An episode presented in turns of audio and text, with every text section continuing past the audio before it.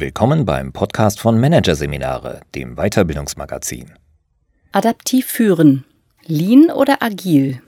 Von Thomas Gintner und Alexander Rompel.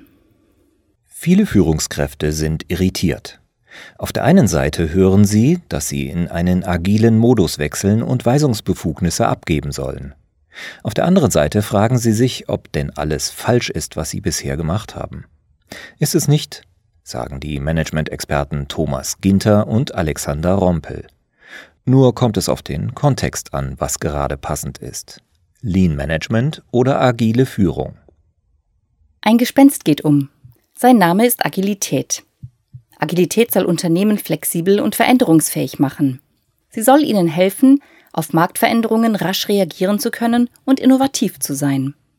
Daher ist vielerorts die Rede davon, dass alte Arbeitsweisen dringend umgekrempelt und durch neue ersetzt werden müssen. Vor allem ist die Rede von selbstorganisierten, eigenverantwortlichen Teams. Folglich, so heißt es, müssen Führungskräfte ein neues Leadership-Verständnis entwickeln. Sie sollen Weisungsbefugnisse und Entscheidungskompetenzen abgeben und stattdessen als Coach ihrer Mitarbeiter agieren. Viele Betroffene nehmen diese Forderungen nur mit mäßiger Begeisterung auf. Nach Jahren erfolgreicher Arbeit fragen sie sich, war denn alles falsch, was ich in der Vergangenheit getan habe? In der Tat merken selbst die Vorreiter der neuen Agilitätsbewegung, dass mit Coach sein allein die Rolle einer Führungskraft nur unzureichend beschrieben ist. Mitarbeiter-Coaching reicht bei weitem nicht, um der Führungsverantwortung in vollem Umfang gerecht werden zu können. Am pauschalen Anspruch an die heutige Führungskraft, unter allen Umständen agil zu werden, muss daher etwas faul sein. Ein solches Führungsverständnis entbehrt jeder Sinnhaftigkeit, weil es in seinem Allgemeingültigkeitsanspruch der Realität nicht gerecht wird. Es ist zu einseitig. Zur Beantwortung der Frage, wie ein sinnvolles, modernes Führungsverständnis stattdessen aussehen könnte, braucht es ein klares und vor allem wohlbegründetes Zielbild der Führungskraft von morgen. Solch ein Zielbild kann sich nur aus einem ergeben, aus den tatsächlichen, je nach Kontext wechselnden Erfordernissen der täglichen Führungsarbeit, denn eine gute Führungskraft zeichnet sich insbesondere dadurch aus, unterschiedliche Probleme und Situationen meistern zu können. Die Ausgangsfrage für ein neues Führungsverständnis muss daher lauten, was sind das für Probleme und Situationen? Welche Herausforderungen und Besonderheiten stecken in ihnen? Und wie lassen sich diese Herausforderungen effektiv und effizient lösen? Dabei kann grundsätzlich zwischen kausalen, komplizierten, komplexen und chaotischen Situationen bzw. Problemtypen unterschieden werden. Kausale Situationen können nach einem simplen Ursache-Wirkung-Prinzip erklärt werden. Man drückt den Schalter eines Radios und es geht an. Man drückt erneut und das Radio geht aus. Eine weiterführende Analyse ist in diesem Fall überflüssig. Ein Beispiel aus der Arbeitswelt ist das Belegen von Besprechungsräumen. Sind zu einem bestimmten Zeitraum leere Besprechungsräume vorhanden, ist es möglich, einen solchen zu buchen. Sind alle Räume belegt, hat man Pech gehabt. Der Mitarbeiter, der für die Raumplanung verantwortlich ist, muss nicht kreativ sein, keine völlig neuen Lösungswege entwickeln. Im Gegenteil. Am besten ist es, wenn er sich strikt an vorgegebene standardisierte Prozesse hält. Diese stellen einen Kernpunkt des sogenannten Lean Management dar, das über Standards, die Reduktion von Variationen in den Abläufen und klar definierte Schnittstellen ein reibungsloses und besonders wirtschaftliches Arbeiten auf festgefügten Bahnen möglich machen soll. Die Arbeit in kausalen Situationen, die sich nach Lean-Prinzipien organisieren lassen, lässt sich übrigens auch vorzüglich digitalisieren. Im Fall der Raumplanung könnte etwa ein digitales Buchungssystem die Arbeit des Mitarbeiters ersetzen. So ist dann auch davon auszugehen, dass in absehbarer Zukunft kausale Situationen bzw. Aufgabenstellungen zunehmend durch digitale Programme übernommen werden. In einer komplizierten Situation ist nicht unmittelbar erkennbar, wie Ursache und Wirkung zusammenhängen. Entsprechend ist eine genauere Analyse oder spezifisches Wissen erforderlich, um die Situation zu meistern. Dies ist die Welt der Spezialisten und Architekten, die zuverlässig und präzise vorhersagen können, wie eine Maschine oder ein Produktionssystem funktioniert.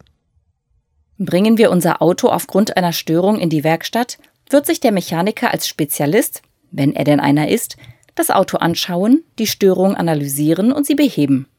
Dabei ist ihm grundsätzlich möglich, das Auto in dessen Einzelteile zu zerlegen, die schadhafte Komponente auszutauschen und das Fahrzeug wieder zusammenzubauen.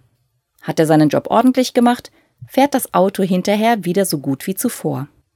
Genau das ist charakteristisch für den Umgang mit komplizierten Problemen. Wir können sie in Einzelprobleme zerlegen, Partiallösungen finden und anwenden und damit sukzessive das Gesamtproblem lösen. Diese Form des Managements funktioniert immer dann, wenn die Situation kompliziert, aber nicht komplex ist. Auch hier ist Lean Management eine gute Wahl. Beispielsweise macht es fraglos Sinn, eine auf Taktzeit und hohe Qualität ausgelegte Produktion nach Lean-Prinzipien zu steuern. Das heißt, Standards zu setzen, nach denen die Arbeit zu erfolgen hat, und dann auch deren Einhaltung zu kontrollieren sowie den Prozess kontinuierlich unter aktiver, eigenständiger Mitwirkung der Mitarbeiter zu verbessern. Tritt eine Störung auf, analysieren die Verantwortlichen das Problem, zeigen mögliche Lösungswege auf und entwickeln einen Plan, wie die Störung zu beheben ist. Das heißt, läuft die Anlage im Normalbetrieb, gelten am besten klare Vorgaben des Managements, die nicht in Frage zu stellen sind. Alles andere wäre ineffizient und uneffektiv. Haben wir es dagegen mit komplexen Situationen zu tun, können wir weder mit Fachwissen noch mit einer Bauanleitung vorhersehen, wie sich die Situation durch einen externen Impuls verändern wird. Dies ist die Welt der Überraschungen, der Nichtlinearität und mitunter der Fassungslosigkeit und des Entsetzens. Dies liegt vornehmlich an der dynamischen Interaktion aller involvierten Elemente. Alles ist mit allem durch Rückkopplungen vernetzt, und damit voneinander abhängig. Das Ursache-Wirkungsprinzip ist außer Kraft gesetzt. Komplexe Systeme sind beispielsweise das menschliche Gehirn, das Internet, Infrastrukturnetzwerke, multinationale Konzerne sowie Firmenzusammenschlüsse jeglicher Art. Aber auch ein Fußballspiel ist eine komplexe Angelegenheit. Zwar kann das Regelwerk unmittelbar verstanden und die Logik des Spiels kann analytisch erfasst werden. Die Durchführung des Spiels ist jedoch aufgrund seiner hohen Dynamik und unvorhersehbarer Impulse sehr komplex und kann dementsprechend mit theoretischem Wissen allein nicht gemeistert werden. Und noch eines haben komplexe Situationen gemein. Versucht man, komplexe Systeme in deren Einzelteile zu zerlegen, zerstört man diese. Ein Gehirnchirurg kann mitnichten das Gehirn eines Patienten in dessen Einzelteile zerlegen, den Frontallappen durch einen neuen ersetzen und das Ganze wieder zusammenschustern. Tut er dies, hat des Patienten letztes Stündlein geschlagen. Was in komplexen Kontexten als Handlungsmöglichkeit bleibt, ist Impulse zu setzen, zu sehen, was geschieht und dann entsprechend zu reagieren. Dabei sollten die Impulse keinesfalls nach dem Trial-and-Error-Prinzip gegeben werden, sondern möglichst immer zur Überprüfung vorab gebildeter Hypothesen. Die Hauptaufgabe der Führungskraft liegt dabei darin, für ihre Mitarbeiter einen Kontext zu schaffen, indem diese eigenverantwortlich ihre Aufgaben erledigen können. Dies geschieht durch die Gestaltung struktureller sowie prozessualer Rahmenbedingungen, die Vermittlung geeigneter Arbeitsmethoden, aber auch durch die Entwicklung eines geistigen Orientierungsrahmens, etwa durch die Erarbeitung richtungsweisender Führungsprinzipien. Tritt ein Problem auf, werden alternative Lösungsansätze diskutiert und experimentell umgesetzt. Daraufhin wird die Wirkung der Experimente situativ bewertet und dann der nächste Schritt geplant und vollzogen. Dieses Vorgehen wird so lange wiederholt, bis das Problem gelöst ist oder sich die komplexe Situation zu einer komplizierten verändert hat. Genau das ist die Grundidee von Agile. Ist die Situation nicht nur komplex, sondern sogar chaotisch, hilft keine Analyse mehr. Erst recht ist es sinnlos, Hypothesen zu bilden oder gar lineare Ursache-Wirkungszusammenhänge ableiten zu wollen.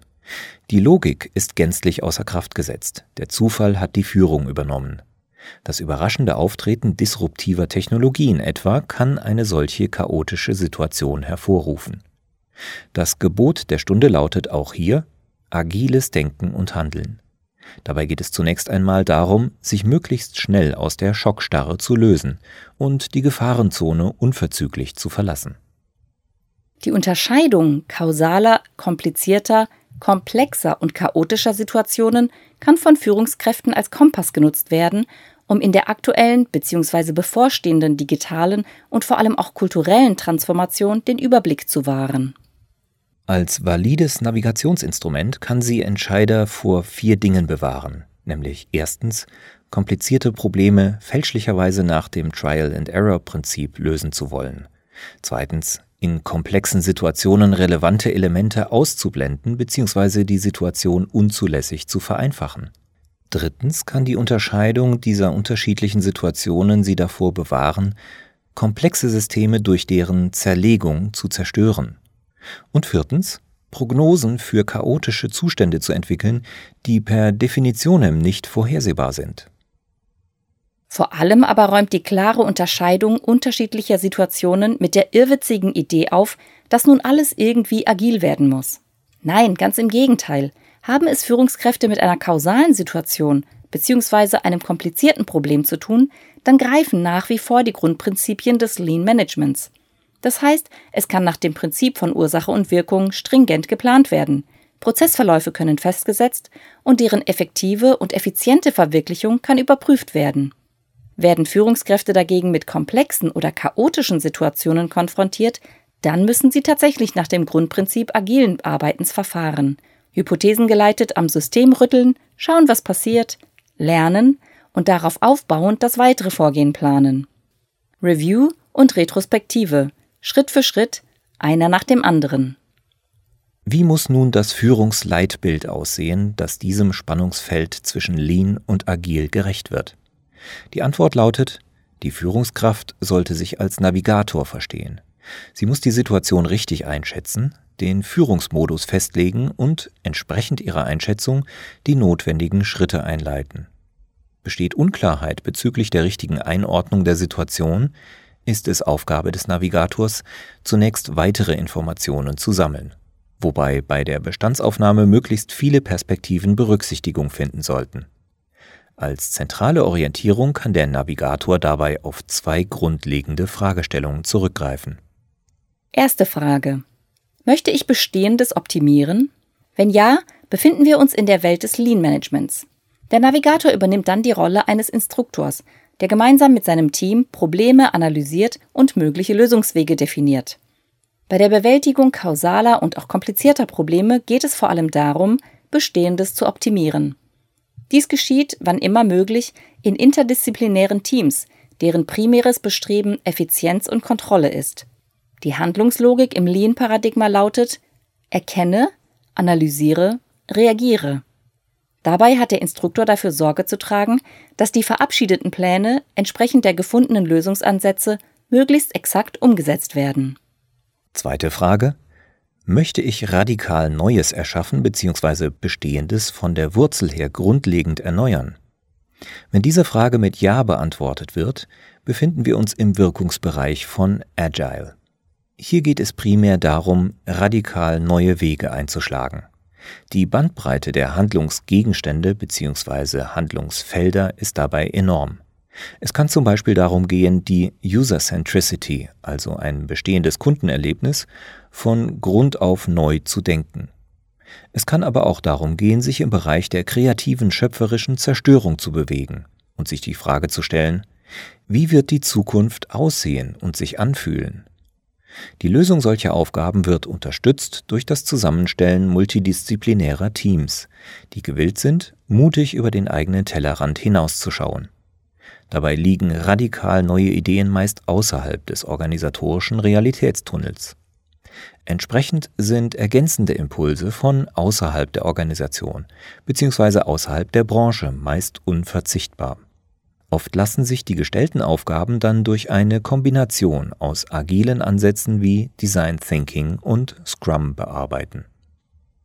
Die Führungskraft als Navigator übernimmt hier die Rolle eines Moderators, der sein Team mit Erfahrung, falls vorhanden, und Intuition durch die Wirren komplexer oder chaotischer Situationen führt.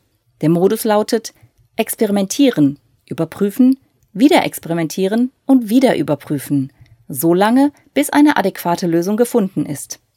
Die Handlungslogik hierbei ist hypothesengestütztes Handeln, beobachten, reagieren. Intuition, Methodenkompetenz und die Freude am Experimentieren sind dabei essentiell.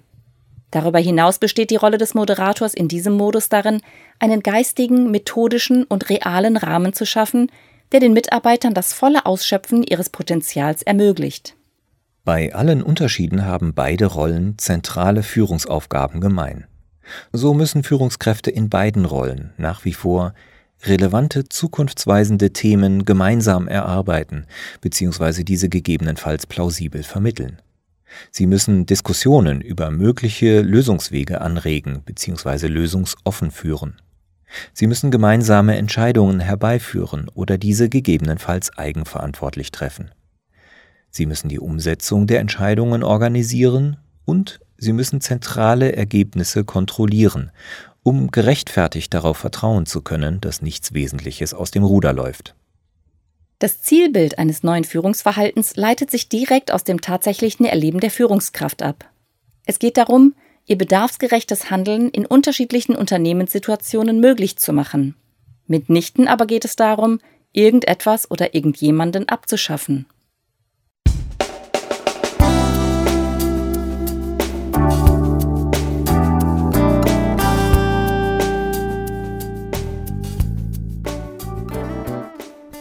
Sie hörten den Artikel Adaptiv führen, Lean oder Agil von Thomas Gintner und Alexander Rompel aus der Ausgabe Oktober 2018 von Managerseminare, produziert von Voiceletter.